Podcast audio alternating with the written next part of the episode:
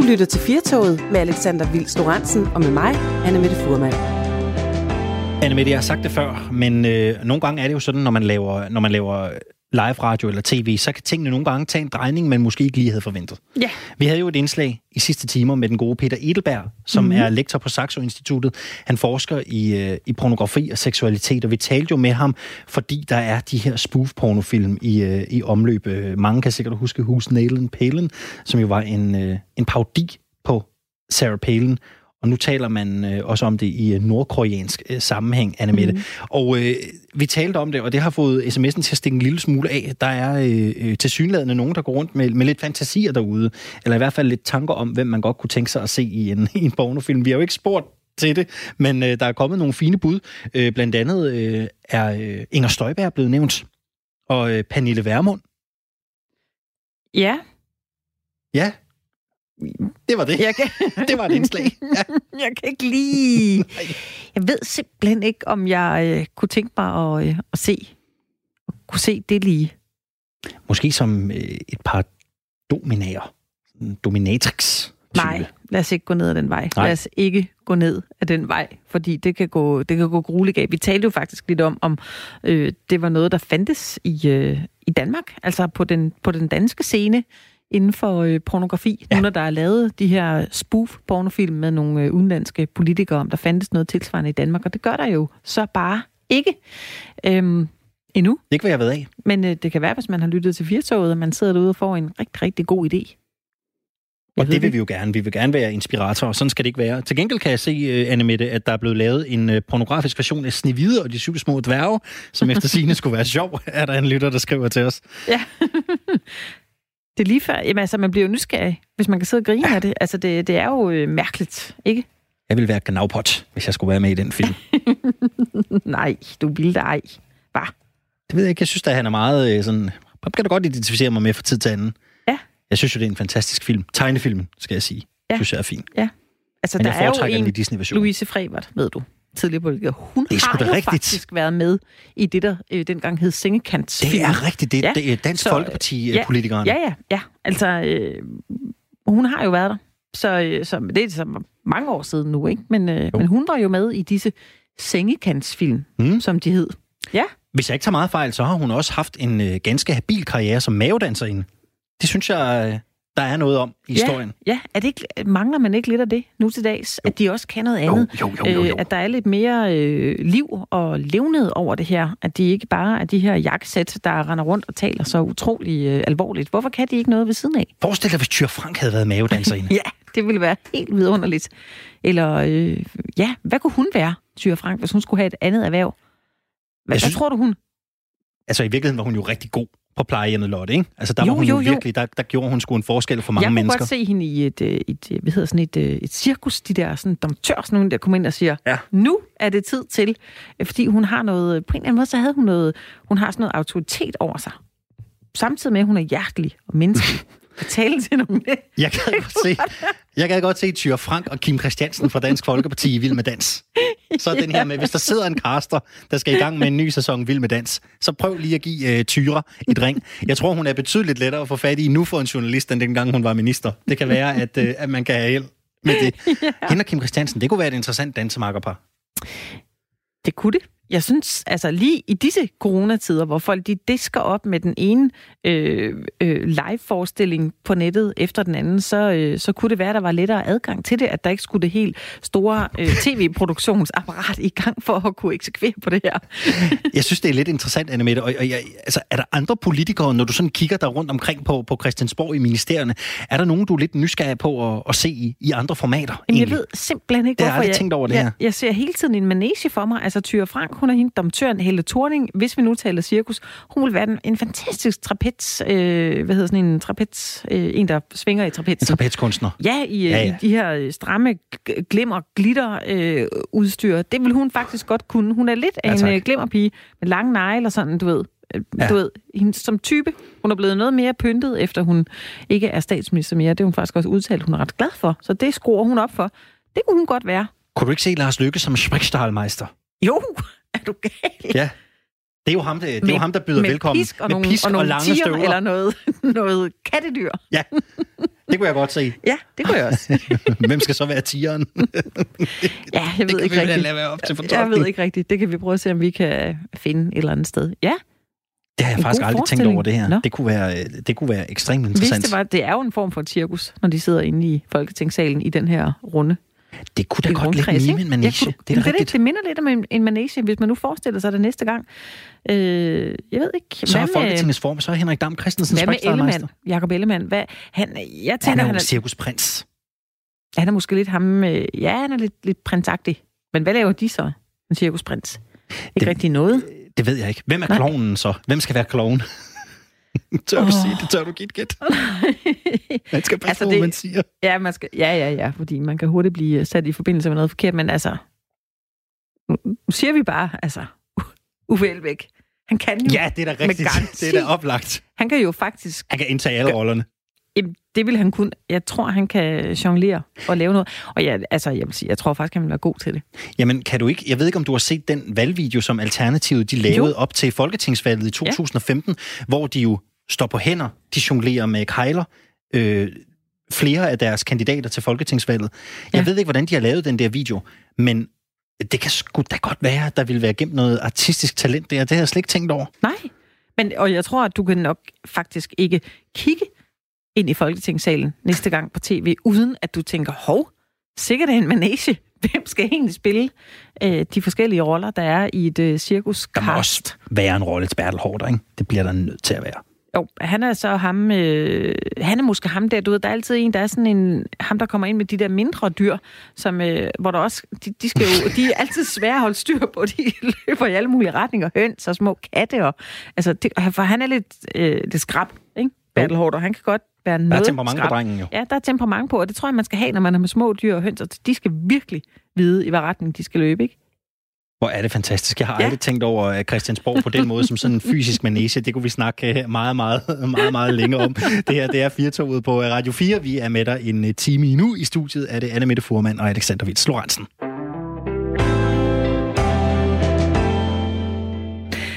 Thomas Schumann kender du her fra Radio 4 i programmet Genau, men øh, Thomas Schumann han er også selvudnævnt rumfartkorrespondent, som siden øh, 2016 har skrevet om rummet som, som freelancer fra diverse rumfartkonferencer. Thomas Schumann, velkommen her til Firtoget. Ja, jo tak. Det er jo Ja. helt rart at sidde inden for en rigtig studiemikrofon igen. Ja, er det Ja. ikke det? Jo. Vi er jo midt i coronakrisen og render rundt i en form for, for suppedag, som vi ikke rigtig ved, hvornår ender, og vi har simpelthen brug for, for lidt adspredelse. Derfor så har vi inviteret dig ind, fordi vi gerne vil have, at du tager os med en tur ud i rummet. Kan du ikke lige lave en øh, status PT på, øh, på rumfart lige nu? Hvad er seneste nyt?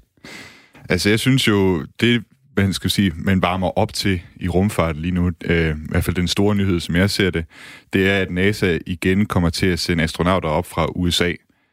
Øh, her til slutningen af maj, så øh, skal de første astronauter gå ombord på en privatbygget rumkapsel, som SpaceX har lavet, og så tage turen op til, til rumstationen. Og jeg synes jo, det er brandærgerligt, at det er netop nu, hvor det er, jeg ikke kan tage til USA og være med, for det havde jeg faktisk glædet mig til. Det, havde været, det var sådan min store rejse, jeg skulle have været på i år. Havde du Øh, købt billet? Ej, jeg har ikke købt billet, øh, også fordi jeg vidste, at altså, det er rimelig sent, at datoen den kom. Øhm, og jeg vidste, at sådan nogle datoer, de kan også godt skubbe sig øh, ret meget. Der kan være alle mulige forsinkelser. Men øh, nu har NASA's øh, administrator sagt, at altså selv for folk, der bor i USA, så siger han til dem, bliv hjemme. I skal mm. ikke øh, risikere at sprede øh, corona og sådan noget. Øh, så jeg tænker, jeg bliver nok også nødt til at blive hjemme fra det. Jo. Ja, Er det, du øh, ærgerlig over det? det er jeg godt nok øh, træt af. Nu er det jo en... Øh, altså, vi udnævner jo det her til rum onsdag, når du træder ind i rummet. Så, øh, så vi glæder os til at blive belært om en hel masse ting. Jeg ved, vi skal omkring øh, nogle asteroider i dag også. Ja. Ja. Ja. Og så skal vi lige øh, omkring en, øh, en mail, du har fået fra NASA. Ja. Som, øh, som brugte et ord, som er lidt morsomt, når man taler rumfart. Jamen, det er jo, altså, der, er jo, der sker jo hele tiden noget i rummet, plejer jeg at sige. Og øh, i dag, der er jo, det er jo ikke nogen undtagelse, fordi der er jo i dag i, anf, i anførselstegn tæt afstand til jorden er fløjet en øh, to kilometer stor asteroide øh, forbi, forbi jorden. Og det er den mail, jeg ligesom fik fra NASA. De, øh, de sendte en mail ud til de her mailinglister, de har til folk, ikke? hvor de siger, at den her asteroide, den vil flyve forbi jorden sikkert, i sikker afstand. Og Hvor, jeg synes, hvor stor sagde du lige, den var igen? den er to kilometer, den her, den her asteroide. Okay. To Og også, en, også en spids størrelse, ikke? Ja. Det kan Jo. noget. Ja. Og, og hvordan, altså det er jo lidt ironisk, vi skriver safely, men øh, hvor langt er vi væk i... Øh, Ja, det er jo så det. Altså, jeg tror, at der er mange, der har det sådan, når de hører, at der er en asteroide, der kommer tæt på jorden, så er det sådan, åh, så er de klar til, at det er dommedag, ikke? Men Jo. øh, den her asteroide, den flyver altså forbi jorden i 6 millioner kilometers afstand. Det er 16 gange så langt væk fra jorden, som månen den er. Så den kommer vi ikke til at se til andet, end øh, hvis man altså peger en kikkert i retning af den, og så ja. aktivt kigger efter den. Altså kan man med en helt almindelig kikkert, altså der, det, der kan man vel ikke finde den. Kan tror man godt, du det? kan med sådan en stjernekikkert, så tror Ja. jeg... Øh, Men så vil det være måske en, en lille bitte prik. En lille prik, øh, Ja. ja. hvad hedder det, med, som du skal finde blandt, blandt de mange stjerner derude, ikke? Ja. Ja. Er du en, der kommer til at sidde? Det gør jeg ikke. Jeg har, jeg har desværre ikke udstyret til det. Øh, Nå. Det har jeg ikke, nej. Det skulle man jo tro. Ja, ej, det, det er jeg ikke avanceret nok til. Det, det koster simpelthen for meget til, at jeg har råd til det. Øh, til sådan en, Ja. sådan nogle stjernekikker, de koster jo gerne nogle tusind kroner i hvert fald, hvis de skal være rigtig gode. Ja. Men hvordan, altså, hvordan får man, får man ligesom øh, kortlagt og, og finder de her asteroider? Jamen, de her asteroider, altså, der er jo som sagt en grund til, at NASA de siger det her med safely, og det er jo også fordi, det er en, det er en potentiel sikkerhedsrisiko. Og lad os sige sådan en asteroide på to kilometer størrelse, den rammer ind i jorden, altså så er det en verdensomspændende katastrofe, ikke? Altså med den hastighed, den, den rammer jorden, og den størrelse, så udløser den jo en kæmpe energi. Altså, jeg ved ikke, om der er nogen, der kan huske øh, den asteroide, der sprang i luften over Rusland i Tjeljabinsk i 2013. Den sprang i luften med omkring 25 gange Hiroshima-bombens kraft, ikke? Og det var altså en 20 meter bred asteroide, ikke? Så forestil jer en 2 km øh, stor asteroide, hvad den, øh, hvad den kan få rette af skade, ikke? Og derfor så NASA, de, de prøver at holde øje med asteroider i, øh, altså særligt dem her i den her størrelse, de er for NASA forholdsvis nemme at finde, øh, fordi de er tilpas store. Men altså selv en asteroide jo på omkring de der 100 meter kan forårsage kæmpestor ødelæggelse, og det er det, der er svært. Men der er NASA i gang med at lave nogle rumteleskoper, som skal kigge efter de her asteroider i det infrarøde spektrum. De er noget svært at se, fordi de er, de er mørke i det, øh, så man skal se sådan deres varmesignatur ude i, øh, ude i rummet.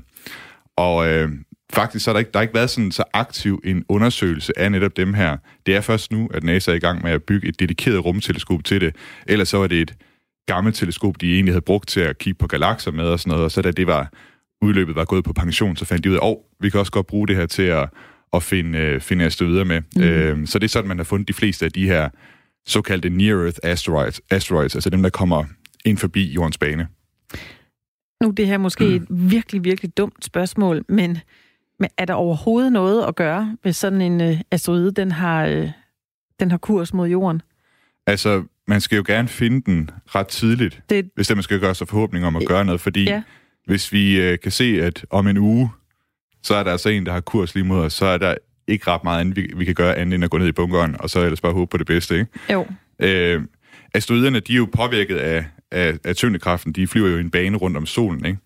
Øh, så hvis du finder den i rigtig lang tid i forvejen, så kan du flyve et rumskib derud, og så påvirke dens bane. Og jo tidligere du finder ud af, at den her, den er altså potentielt kurs til at, at, at komme, øh, komme til jorden og ra- ra- ramme jorden, øh, jo mindre behøver du at påvirke dens bane, før at den simpelthen øh, misser jorden. Hvordan kan man påvirke den, dens bane? Jamen det kan du, øh, der er mange forskellige, hvad skal man sige, metoder. Altså der er ikke nogen, der har gjort det endnu, mm. rigtigt. Øh, man kunne blandt andet gøre det, at man har et, øh, en rumsonde, som flyver tæt på den i lang tid, og så med den lille, lille bitte tyngdekraft, den har, trækker asteroiden en smule ud af dens bane. Ikke?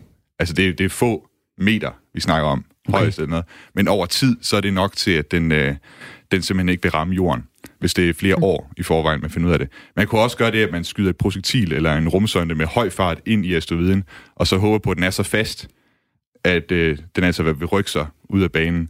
Og det er noget af det, som øh, NASA er i gang med. Øh, de planlægger en mission øh, for tiden. De er ved at u- lave en mission, der hedder DART, som, man kan næsten høre det på navnet, øh, skal sende et, altså en rumsonde med, jeg tror det er omkring 21.000 km i timen, ind i en, øh, en asteroide for at skubbe til dens øh, bane. Er det for at teste? Det er for at hvor, teste. Altså, hvor meget belastning der skal ja. Være øh, i forhold til rygten. Altså, den her rumsonde, det er jo... Hvor stor er sådan en? Jamen, den er jo ikke meget større end en, en... Altså, hvis den er på størrelse med en bil, det tror jeg sgu ikke engang, den er. Den er nok mindre Nå. end en bil, ja. Men altså, det er også en meget lille asteroide, som den skal ramme, og det er jo så i øvrigt heller ikke en asteroide, som har kurs mod jorden. Altså, så det er bare en test.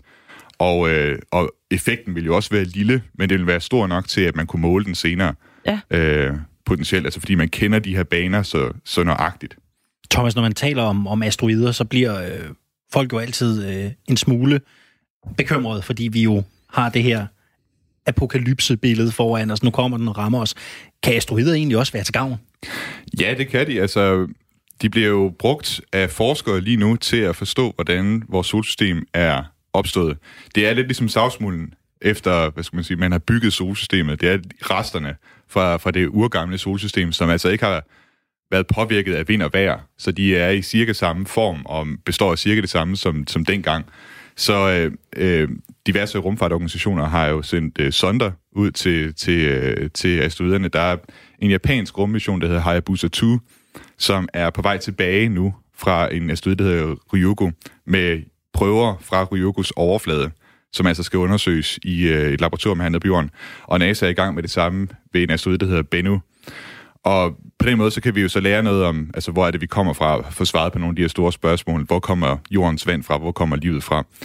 Øh, altså, asteroider har også øh, den anden ting, som er interessant, og øh, for nogle nye virksomheder, der er ved at skyde op for tiden, og det er, at de har sjældne jordarter, og de har øh, mange tunge, øh, værdifulde metaller, sådan noget som platin, øh, som er meget nemmere at få fat i på asteroiden, end de er at få, altså, hvis, altså selvfølgelig, man skal lige ud til den første mm-hmm. med rumsonden og sådan noget, på den måde, så er det ikke så nemt.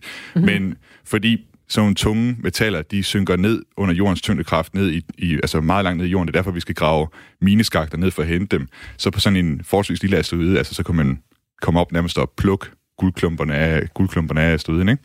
Så øh, i den forstand øh, er der mange potentialer altså, i, i at, at tage ud til asteroiderne. Og, og, og hvad vil, altså fordi, nu sagde du lige selv, man, man, man forsker i at, at bygge sådan en rumsonde, som øh, kan komme ud og skubbe til en asteroide, så man kan se, jamen, kan man påvirke dens øh, løbebane. Hva, altså, hvad vil man ellers kunne bruge en øh, asteroide til? Altså, hvis man kigger lidt længere ud i fremtiden, så øh, kunne asteroider også være en kilde til vand for folk, der vil bosætte sig ude i rummet. Altså, Hvordan man er, det? Jamen, man har fundet ud af, at, at vand, det er faktisk en, det er meget mere, øh, der er meget mere vand til stede i solsystemet, end man havde regnet med. Blandt andet i, den der, i det øh, rekolit, altså i det øh, klippemateriale og grus og sådan noget, der er øh, i, i sådan en asteroide. Og det vil man kunne udvinde, så hvis du har mennesker og sådan noget, som, som laver kolonier øh, rundt omkring i, i solsystemet, altså, mm. så vil de kunne bruge det vand, der er øh, på asteroiderne til at, til at leve af og til at lave raketbrændstof af også. Aha. Ja. Jeg synes, det er helt vildt. Der er en del science fiction ja, også, øh, ja, der, fordi, der, jamen, det, der, man kan som, ikke som bruger sig det vel. Det er jo det, der er... Ja. Øh... Nå, hvordan det? Nej, altså, altså, der er en del, som, som, som spekulerer i, at det kunne også være steder, hvor man kunne bosætte sig. Ikke? Altså, så i stedet for at have bygget et kæmpestort rumskib, som skal have alt muligt beskyt mod stråling og sådan noget, og alle de der ting, som er farlige ude i, i, i rummet, så kunne man grave et hul ind i en, i en asteroide. Altså det kunne være ligesom den moderne øh, hule, det, det moderne hulemenneske, det bliver så inde i en asteroide i stedet for, ikke? Ja. Når vi engang, øh, hvis vi engang, hvad hedder det, begynder at bosætte os øh, rundt omkring i solsystemet. Ja. Det lyder som en usikker boform, tænker jeg umiddelbart. Nej, de er meget fredelige. De er meget fredelige asteroiderne. Der er også mange, de har det her billede af asteroiderne, som at, du ved, man taler om asteroidebæltet, og så har, jeg har i hvert fald den der scene i hovedet fra Star Wars, hvor det er, de flyver igennem asteroidebæltet i, i mm. uh, Return, hvad hedder det, Empire Strikes Back i, i femmeren, ikke? Uh, men i virkeligheden, så er asteroiderne, de er jo kæmpe afstanden, der er mellem hinanden, og relativt til hinanden, der flyver de ikke særlig hurtigt. Problemet, det er jo, hvad skal man sige, den der, det der apokalyptiske billede, det er jo, at når jorden kommer i vejen for sådan en asteroide, så er det, det kan gå gruelegalt. Ja.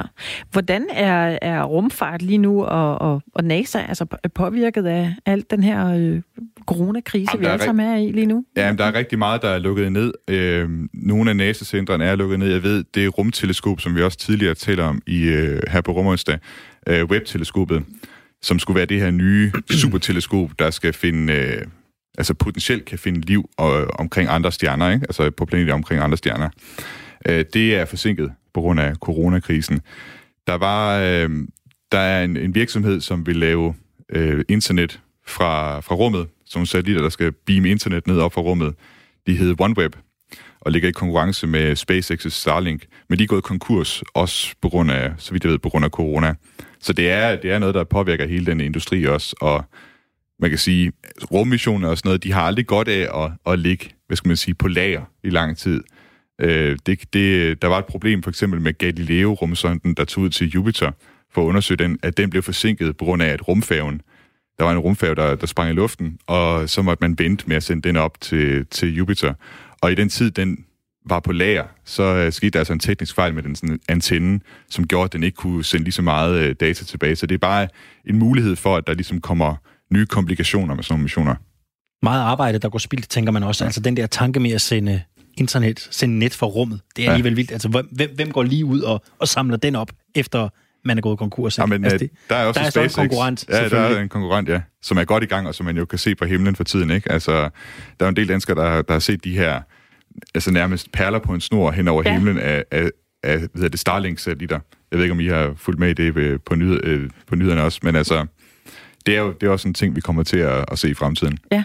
Hvad har du måske haft ekstra tid, nu når øh, der, ikke har, der har måske ikke været så meget øh, travlhed øh, lige for tiden? Hvad, hvad optager dig aller, allermest, øh, Thomas, lige nu?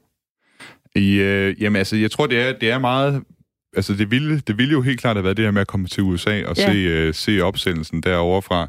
Og, øh, og så har jeg også fulgt lidt med i det iranske rumprogram. De har jo for nylig sendt en, øh, en satellit succesfuldt i kredsløb øh, som, altså for første gang. Og det, det er jo det, der sker inden for rumfarten for tiden, det er, at der er rigtig mange spillere, der kommer, kommer på banen, ikke? Altså, som, som lærer det her med at sende ting i kredsløb. Øh, jeg så også lige så sent som i dag, at Kina er i gang med at forberede en opsendelse i næste uge af en ny rumkapsel, som skal kunne tage kinesiske astronauter ud i deep space. Altså, normalt så, så snakker man om, altså de rumkapsler, der findes i dag, de kan primært sende folk op i kredsløb om jorden, og så ikke rigtig videre. Men den rumkapsel, de arbejder med, det er altså sådan en, der potentielt kan sende astronauter op til, til månen. Øh, så det, det pipler frem hele tiden, synes jeg, med, med, med nyheder alle mulige steder fra, om, øh, og, og hvad skal man sige, også nyheder om, hvordan rumfarten er på vej til at træde ny grund, øh, altså på vej tilbage, hvad skal man sige, i en ny, i en ny hvad skal man sige, guldalder. Thomas Schumann, det iranske rumprogram. Ja. Iran og rumfart. Det har de. Det kan godt være, at det er bare mig, der er uoplyst. Det er det givetvis. Men hvad kan iranerne, når det kommer til rumfart? Den amerikanske, der, der, der, var, der var en meget sjov tweet fra den amerikanske general inden for det her Space Force, som de har fået nu. Han sagde, han omtalte den her satellit, iranerne sendte op, at det var et, øh, det var egentlig bare et, et GoPro-kamera, der snurrede rundt i kredsløb over jorden. altså, det er en, det er en lille satellit. Ja, så vidt jeg ved, så er det sådan en, øh, en, det er en CubeSat, en 6 uh, øh, unit CubeSat. Altså CubeSats, det er lidt ligesom... Ja, hvad er det? Vi skal jo, det ja. må vi lige have, have, have udpenslet. CubeSats, det, det er sådan standard for, hvordan man bygger satellitter, øh, som har gjort det meget billigere at bygge særligt små satellitter. Og det, det er lidt ligesom Lego. Altså, du kan bare tage en enkelt blok, som hedder en enkelt unit, og så kan du øh, sætte dem sammen til en satellit i den størrelse, du har brug for. Den, den har så 6 units, ikke? Øhm, og altså, den, det er egentlig ikke, hvad skal man sige, selve satellitten her, som er så vigtig for, for Iran i den her sammenhæng. Øh, det er ikke fordi, den kan noget specielt andet, end at måske tage nogle billeder derop fra. Det er mere det med, at de kan sende noget i kredsløb. Og man kan sige, at hele rumfartprogrammet startede jo også som et militært projekt. Det har altid, det har altid været sådan et, et, et, et svækket svær, ikke? Altså, det har mm. både det der militære formål, og så det, det videnskabelige formål. Så øh, det er jo også for iranerne en mulighed for at demonstrere, at vi kan altså også godt sende ting hen over hovedet på, på jer over i USA, eller Israel, eller, eller hvem det nu er, de er, de er sure på. Og hvad sådan, nu, nu taler vi så om det iranske rumprogram her, når man sådan kigger øh, ud over nationerne og deres, og, og, og deres rumarbejde, deres rumprogrammer. Altså, hvor meget, det kan være svært at svare på, det, det er jeg med på, men, men hvor meget handler det egentlig også om, om politik? Og det handler en del om politik. Altså for Trump for eksempel, og, øhm, og det her, det man er i gang med, det som NASA også er rigtig meget optaget af lige nu, det er det, er det amerikanske øh, måneprogram Artemis. Og for Trump var det jo en, en del af det her med at make, øh, altså, make America great again. Mm. Så tænker han, så skal vi også tilbage til månen og sætte amerikanske, et amerikansk flag øh, på, måne, på, på månens overflade. Øhm, så på den måde, så er der noget prestigepolitik i det. Der er også i forhold til, at man lavede det her Space Force i USA, det er jo også i en erkendelse af, at kineserne, som vi har talt om, og iranerne og nordkoreanerne for eksempel, de er blevet dygtigere og dygtigere til at, både sende deres egen ting i rummet, men for så vidt også at ødelægge andre landes øh, satellitter i rummet. Øh, det er ikke så lang tid siden, at Indien øh, nedskød en af deres øh, egne satellitter i, øh, i kredsløb, og det er man jo, altså, der er så meget af våbenteknologi, hvis vi tager GPS-systemet, det er også igen et våbensystem, som er rumbaseret, ikke? øh, som er afhængig Øh, altså, der, der er landenes styrker bare afhængige af data for rummet. Så det er man, det er man interesseret i at, at kunne bevare. Thomas Schumann, tak, fordi du kom øh, ind til os her i Fjertoget og, og gæstede os og gjorde os meget klogere på rummet. Jamen, jeg håber, spændende. jeg kan komme tilbage uh, det snarligst vi også. og tale Lad være med at tage en tur det var helt dejligt, rummet, og, sådan øh, for langt væk, ikke? Det var helt dejligt at have en gæst herinde. Det har vi jo simpelthen ikke prøvet i otte uger. Og så lad os lige sige, øh, lad os lige give med fladet for, for ja. Thomas Schumann. Der er jo Genau, øh, vores Tysklandsmagasin her på Radio 4. Det sender altså hver tirsdag fra 13 til 14. Og, og Thomas, Sidder du stadigvæk... Øh, jeg så et billede af dig, hvor du sad på altanen, din altan og lavede dit program. Sidder du stadig derude, eller har du, eller har du fundet andre, øh, andre måder at komme omkring det på? Ja, det er jo blevet lige køligt nok øh, for tiden, men altså, jeg har faktisk siddet her de sidste par dage herinde på redaktionen, har jeg fået lov at komme ind og, komme ind og arbejde, så det er jeg rigtig, rigtig glad for at komme tilbage og have noget ordentligt kontorplads. Tusind tak skal du have. Tak fordi du kom, øh, Thomas Schumann. Selv tak. Radio 4 taler med Danmark. Selvstændige og visse lønmodtagere i de private kan se frem til hurtigere kompensation fra de hjælpepakker, der er blevet kritiseret om at være for langsomme i udbetalingerne. Erhvervsminister Simon Kollerup har bedt Folketingets finansudvalg om lov til at udbetale lønkompensation til virksomheder inden 1. maj, og så vil man altså kontrollere, om pengene skulle have været udbetalt bagefter. Ansøgningen den skal være sendt senest den 28. april, altså i går. Samtidig bliver selvstændige også kompenseret, og det gælder øh, lige så vel ansøgninger, som er modtaget senest i går. Men der er lidt mere uklarhed om, hvornår de bliver betalt, eftersom der i dokumentet fra Folketinget bliver skrevet, at kompensationen til de selvstændige bliver udbetalt senest fredag i næste uge, den 8. maj. Det er altså en uge til forskel. Det lyder ikke meget, men for nogle selvstændige, der betyder det altså en hel del. Velkommen til dig, Lone Jakobsgaard. Tak skal du have. Du er selvstændig i enmandsvirksomheden Volapyk. Hvor stor en forskel gør det for dig, om pengene bliver udbetalt den 1. maj eller en uge senere? Det øh, udgør den forskel, om jeg kan betale nogle af de regninger, jeg har liggende til tiden eller ej. Og hvordan ser økonomien ud lige nu? Altså sådan øh, her, øh, ja, vi er jo, hvad er vi jo syv uger inde i, øh, i nedlukningen af Danmark? Altså, øh, det er et stort sort hul på min konto. Det er øh, ganske enkelt. Og altså, de penge, de må hellere komme i går end i morgen. Men, er du lettet over, sådan overordnet set, at, at processen for kompensation, den øh, nu ser ud til at blive speedet op? Jeg ved ikke, om jeg skal sige, at jeg er lettet. Jeg tror egentlig gerne, at jeg vil se de penge på min konto, inden jeg tror på noget som helst. Fordi der er meget, meget uklarhed om, hvornår de penge, de i virkeligheden øh, bliver udbetalt. Øh, og om man står med lige pludselig op til den der udbetalingsdato, at øh, man får at vide af dem, at man laver fejl i sin ansøgning, til trods for, at man har været i, i kontakt med dem forinden. Lone Jakobsgaard, du har jo selv en enmandsvirksomhed, men du er også involveret i den forening, der hedder Danske Solo Selvstændige, så du har et godt kendskab til hele området. Man skal jo ansøge om at få de her kompensationer. Det er jo noget, øh, det er jo noget der også selvfølgelig indebærer noget administrativt arbejde. Øh, for os, der ikke selv er, er selvstændige, Lone, hvor, hvor kompliceret er det at, at komme dertil, hvor man kan se frem til at få kompensation? Altså, hvor, hvor, øh, hvor omstændig er selve ansøgningsprocessen og, og byråkratiet omkring det? Øh, altså, jeg kan svare på omkring ansøgningsprocessen, som ja. jeg i virkeligheden synes er forholdsvis uh, nemt. Altså, hvis det er sådan, at man ellers har sit, et, et solidt regnskabsprogram og, og har bogført øh, nogenlunde op til, til, til de tidspunkter, som det er, som øh, der er tale om, jamen så øh, foregår det meget fint. Men omkring byråkratiet omkring det, altså jeg forstår ikke helt, at man rent politisk øh, kan tage en uge om at beslutte, at sådan nogle pakker her, de skal iværksættes, og så nu her på syvende uge efter, så er der ikke sket en pind overhovedet. Nå, for det var egentlig lidt der, jeg gerne ville hen, Lone Jakobsgaard. Øh, politikerne har jo, har jo mange i hvert fald stået frem og har selv sagt, at, øh, at, at, de, har, øh, at de har levet op til det, der ligesom skulle leves op til. Der har været rettidig omhu, og der er blevet lavet hjælpepakker og kompensationsmuligheder, som er rimelige. Set derfra, hvor du sidder, hvordan synes du så generelt hele det her område har været håndteret politisk? Altså, det, det er startet rigtig, rigtig flot. Altså, man kan sige, øh, der er jo stor taknemmelighed for, at der overhovedet bliver kigget på hjælpepakker i den her situation, vi står i, som ingen er skyld i. Men når, når så hjælpen trækker ud, og man øh, ligesom skal gå og tjekke sin øh, bankkonto flere gange i løbet af dagen, om der må nu have trillet nogle penge ind, så begynder øh, tingene at se lidt anderledes mudret ud, og man, man bliver påvirket af det. Altså øh, samfundssind og taknemmelighed, det kan vi jo ikke servere for vores familie til aftensmad. Nu øh, nævnte jeg tidligere, at du også er involveret i den forening, der hedder Danske Soloselvstændige. Hvad er dit indtryk af andres situation lige nu? Altså, hvordan er stemningen blandt, blandt andre soloselvstændige? Der er rigtig, rigtig mange, der venter på de her penge her. Heldigvis er der nogen, der har fået. Vi får også de positive historier. Øh, men der er stor, stor øh, forvirring om, hvor hurtigt det går, efter man har søgt. Nogen har søgt for fire dage siden og har fået pengene, og andre har søgt for, for øh, fem uger siden og ikke hørt en lyd. Så, så der er, altså, det er noget mudret billede. Ved du, om du har udfyldt din ansøgning korrekt? Nej, jeg har intet hørt, siden jeg har fået den kvittering på, at øh, jeg har indsendt min ansøgning. Og hvis den nu ikke er, er udfyldt korrekt, kan der så, altså skal du så udfylde den på ny, og så kan der gå yderligere tid? Ja, det vil jeg tro, men jeg ved ikke, hvad deres budskab til mig vil være.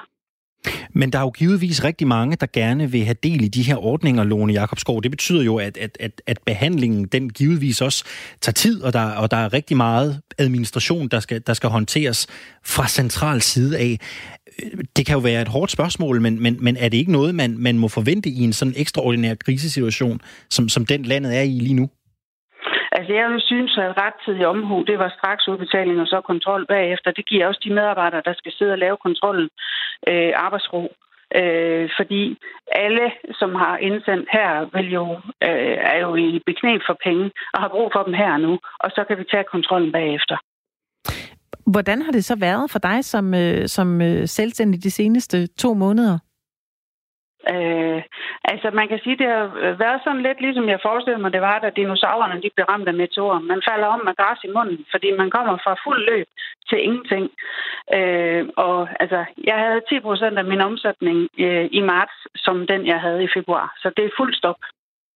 Men Lone Jacobsen, hvordan, eller Jakobsgaard, undskyld, har du, har du haft noget sparring med, med dine, øh, jeg vil lige vil sige, øh, lidelsesfælder, altså med, med andre kollegaer, som, øh, som har det ligesom dig? Har I kunne bruge hinanden til noget? Vi bruger hinanden rigtig meget. Øh, og gruppen bag Danske Solo Selvstændige udgør faktisk et advisory board, og det var den måde, det hele opstod på. Vi brugte hinanden, og så tænkte vi, det kunne jo være, at der var nogen ude i landet, ligesom os. Hvordan man de har det?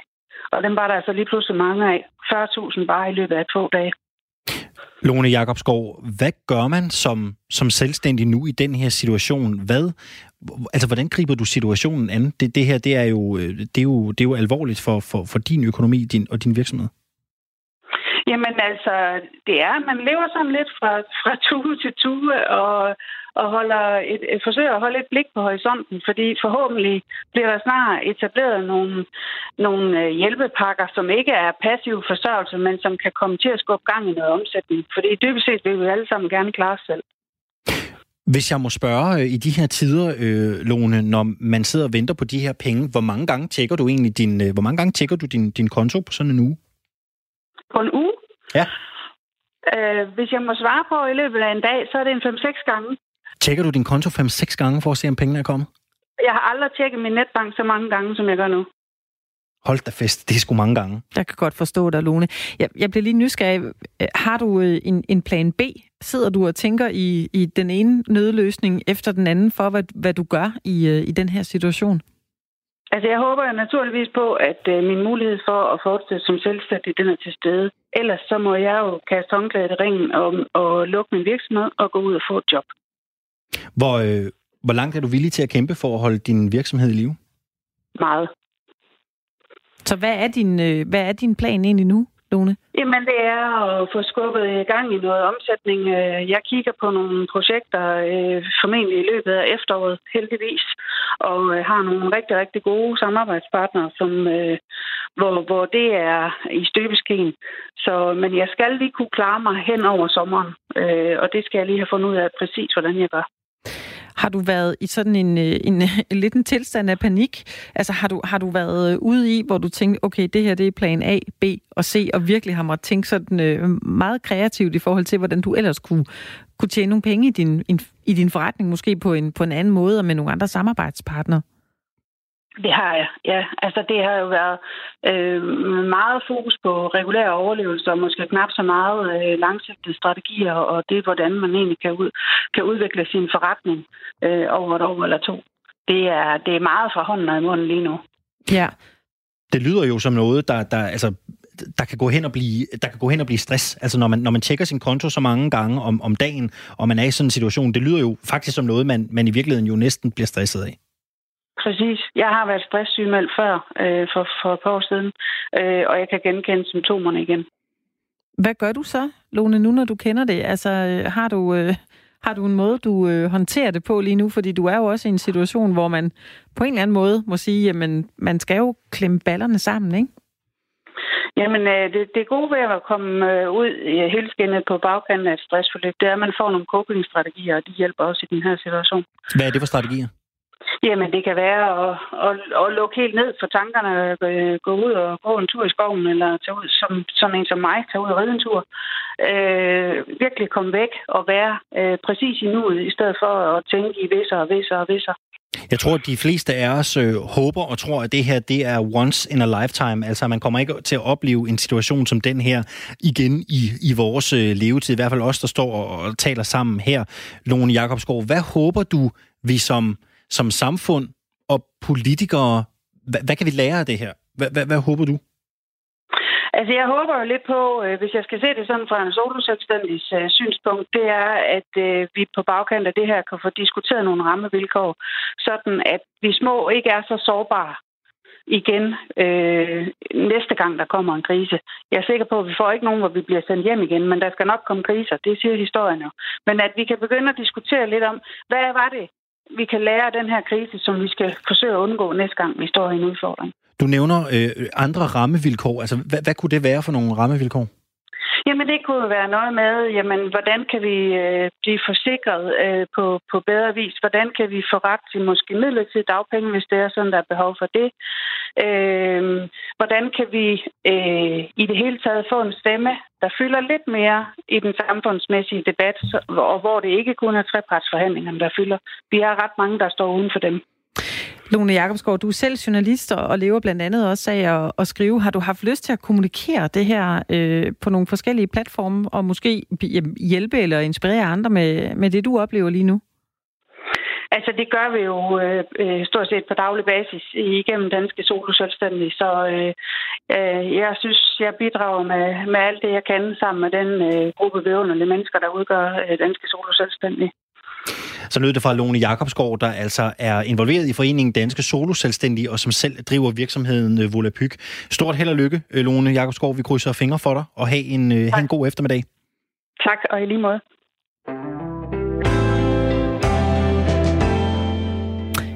Alexander, jeg læste på et øh, tidspunkt, at hvis man var i en øh, stresssituation eller i en paniksituation, altså ikke der, hvor man har et angstanfald, men hvis man går i øh, sådan noget tankespind, så skal man faktisk bare begynde at danse. Fordi når man begynder at danse, så kan din hjerne simpelthen ikke tænke på to Nej. ting på én gang. Så begynder du at bevæge kroppen lidt, og så går den i et mode, hvor du faktisk glemmer, hvad var det lige, jeg var så bekymret for. Og i dag er det faktisk dansens dag.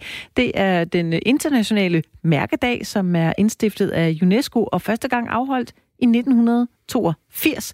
Ja. Datoen er samtidig fødselsdag for den øh, franske koreograf og balletmester Jean-Georges Nouveau. Mm. Ja, og jeg ved ikke, hvor meget du danser til dagligt lige for tiden. Nej, er, du, øh, er du en, der sådan bevæger dig lidt derhjemme, fordi du tænker, nu kan jeg ikke rigtig holde ud at være i det her corona mere? Jeg har jo aldrig rigtig været den store danser. Øh, det skal ikke være nogen hemmelighed. Det er vist mest øh, til julefrokosten og til sommerfesten ja. på de små timer, jeg bevæger mig ud på dansegulvet. Men så synes jeg jo naturligvis også, at jeg er en verdensmester og burde deltage i øh, Vild med Dans ja. som professionel, vel at mærke. Jeg ved ikke, er du sådan en, der er at finde op i baren, eller er du på dansegulvet? Jeg er nok på dansegulvet, evig og altid. Jeg, jeg kunne utrolig godt lide at danse. Jeg, jeg ved ikke, om jeg danser pænt, det er jeg fuldstændig ligeglad med, men ja. øh, jeg danser, øh, danser tit. Øh, og jeg kunne godt tænke mig lige at teste dig lidt, nu når du siger, om du ved ikke rigtig lige, om du sådan bryder ud i dans. Fordi der er en sang, du kan lytte til, og så vil jeg godt lige se, om du kan stå stille, mens vi lytter til den. I like to move it, move it. I like to move it, move it. Yeah, I like to move it. I like to move it, move it. I like to move it, move it. I like to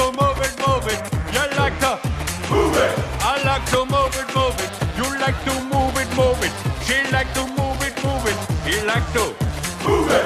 All girls all over the world. Original King Julian. What a guess, man. det var jo gode, gode King Julian fra øh, Madagaskar. Ja, så er der nogen, der sidder og tænker, nå, det var der, Dr. Bombay blev af, men det var det altså ikke. King Julian, han er en, øh, han er en utrolig selvglad lemur fra den her film, der hedder Madagaskar. Ja. Ja, jeg synes ikke, du bevægede dig voldsomt meget Nej. til den. Nej. Ej, jeg, jeg tror, øh, det er et sjovt indslag, helt afgjort, Ja. ja. men øh, måske ikke øh, noget, der lige får mig på dansegulvet. Det, jeg synes da også, du står stille, hvis jeg skal være helt ærlig. Ja, jeg vippede lige lidt med den ene skulder her. Ej, det men- tænder sgu ikke. Nå.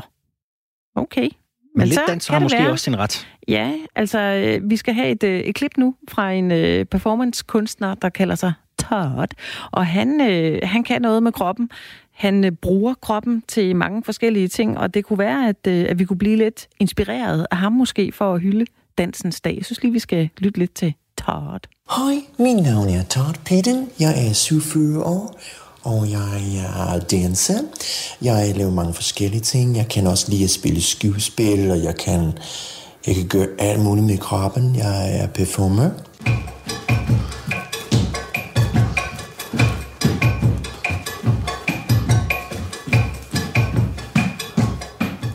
Jamen sikke en uh, multikunstner, Anna Mette. Jeg tror da, vi Ja. har et job til ham her på Firtoget, har vi ikke det? Jo, det tror jeg, vi har. Ja. Ja. Han kan i hvert fald... Øh, det er Martin Brygman, som, øh, som har en karakter, der hedder Todd.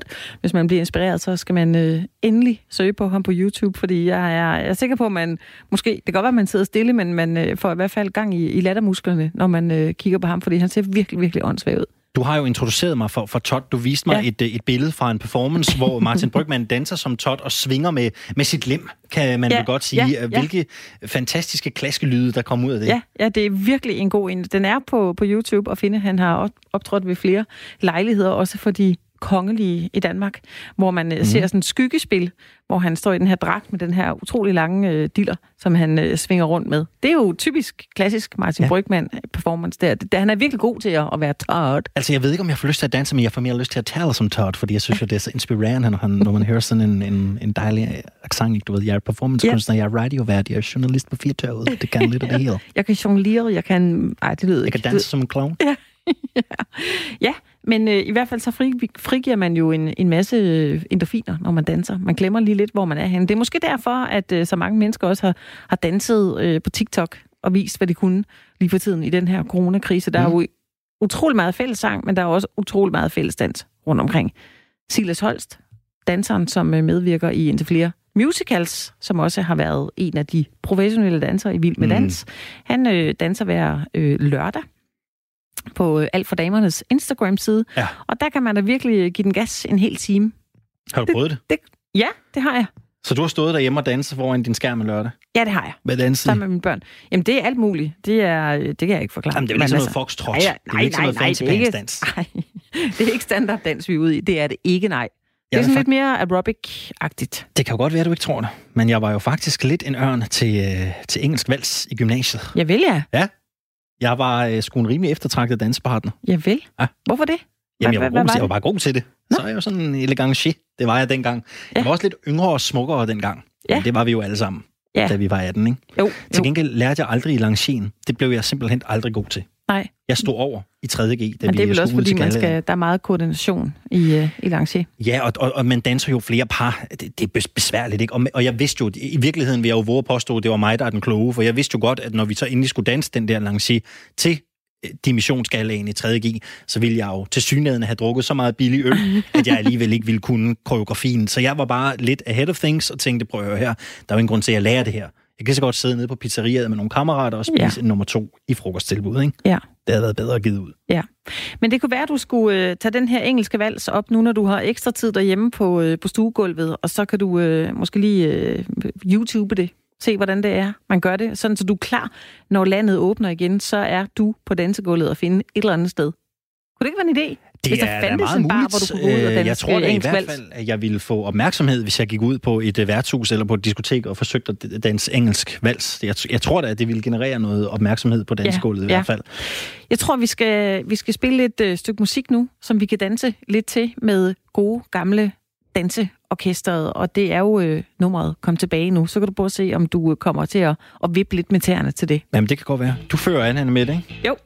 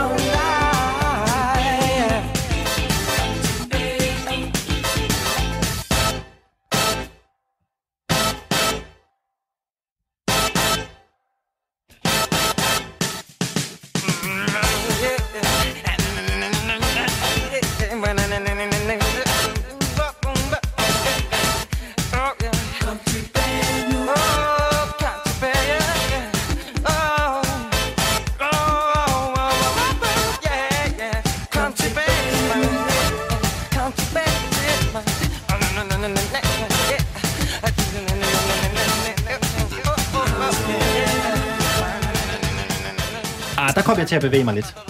Det er godt. Det er jo dansorkestret og kom tilbage nu, og hvorfor vi spillede den, er fordi vi hylder, at det er dansens dag. I dag, jeg skulle lige teste, om øh, du kunne stå stille. Jeg håber, at dem, der har lyttet med, hvis ikke de sad i bilen, at de har fået sig en lille sving om. Og nu vi taler om sving om, så vil jeg godt lige have lov at, øh, at kippe med flaget for en, en interesse, jeg har haft længe. Ja. Jamen det er jo bare, nu der alting er lukket lige nu. Vi kan ikke komme på bar, vi kan ikke komme på caféer, vi kan ikke komme ud og spise.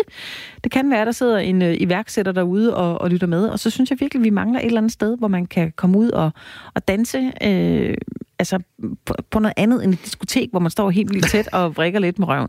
Altså, vi, ja. jeg kan godt tænke mig et sted, hvor der er lidt, det, det er fint, det skal være lidt øh, dekadent, man skal have sit flotte øh, tøj på, der skal være dresscode, øh, men der skal gå cigaretpiger rundt, øh, man må selvfølgelig ikke ryge indenfor dem, så ved jeg ikke, hvad de skal gå rundt med. Noget andet.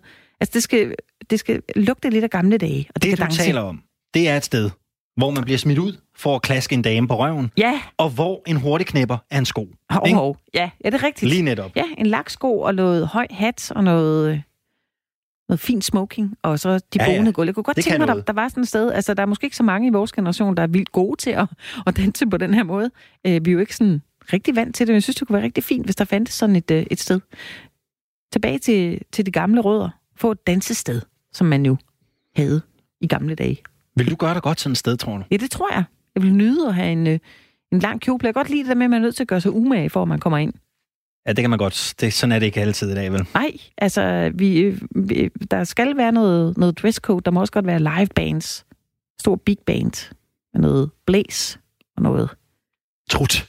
Ja, sådan noget. Ja, Giv det den er gas. måske rigtigt nok i virkeligheden. Jeg synes, det kunne være rigtig dejligt. Så hvis der, hvis der nu var nogen, der havde ekstra tid her i coronakrisen til at sidde og, og lægge store planer for, hvordan vi kunne få sådan et dansested, så synes jeg, det ville være ret vidunderligt, faktisk. Det er lidt sørgeligt at tænke på i dag, ikke? at hvis man skal et sted hen, hvor der er mulighed for at danse tæt til noget lidt mere slow musik, så skal man næsten øh, på plejehjem eller til et halvbal for, for singler plus 40. Ikke? Altså, det Jo. er næsten sådan der i dag. Det er lidt ærgerligt. Det der kunne man da høre et eller andet. der, altså, Kom, jeg, jeg troede, det var det. Jeg, jeg blev, øh, der er et eller andet, der, der, der hyler helt voldsomt. Ja, men det kan være, det er et tegn. Der er nogen, der sidder dernede og lytter med og tænker, yes mand, jeg er fuldstændig enig. nu vi lige taler om at danse på den her måde, øh, en lidt øh, gammeldags, du nævnte noget engelsk vals, så synes jeg, vi skal nævne Fred Astaire. Fordi det er faktisk lidt det miljø, jeg synes, der kunne være dejligt, at vi fik skabt. Ja. Og han er jo en crooner af en anden verden, og han var også lige på dansegulvet, mens han sang, ikke? Han kunne Jo. det der. Skal vi ikke lige, skal vi ikke lige lytte til ham? Bare Jo. sådan lige tage en lille, en lille snas af, af Putting on the Ritz. Jo. Skal vi ikke lige, øh, det er jo en klassiker. Den kan vi godt lige, den kan vi godt lige tage et nap med. Ja.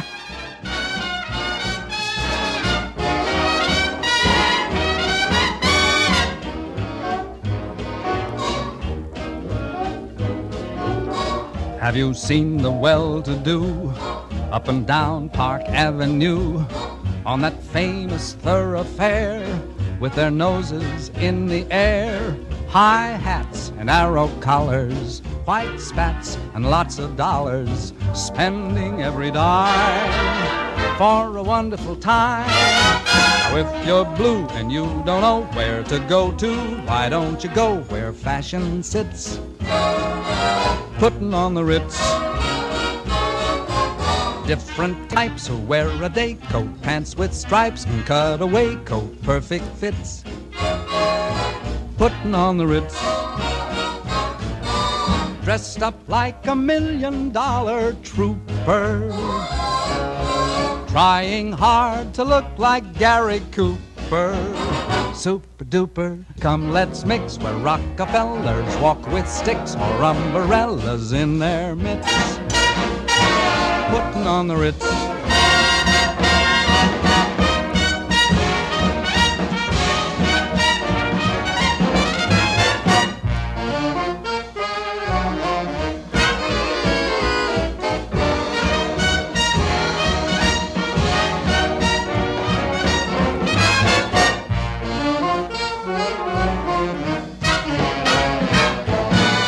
Tips his hat just like an English chappie. To a lady with a wealthy pappy. Very snappy, you'll declare it's simply topping to be there and hear them swapping smart tidbits. Putting on the Ritz. Ja, Annemette, vi øh, havde jo fornøjelsen af at se en video af Fred Astaire danse her, og hold da op, der er fuld fart på drengen, var. Øh, Gid man kunne de der ting med en stok og tapping shoes, og hold nu op, det kan altså et eller andet. Yes. Tilbage til det gode gamle dage. Vi er tilbage igen i morgen her i Firtoget. Samme tid, samme sted, 15 til 17. Det er bare at indfinde sig på øh, perronen og være klar til, at øh, konduktør Furman og Lorentzen, de puster i fløjten og Yes. melder, klar til, øh, og melder klar til afgang. Så, øh, så har vi køreklar som altid. Det her program, det er en øh, metronom-produktion for øh, Radio 4. Det er sådan, det hænger sammen. Og øh, bliv hængende her på kanalen, fordi der er masser af kreds. Der er kulturkreds på den anden side af nyhederne. Dem skal du få her. Anne Philipsen er klar i studiet. På genhør.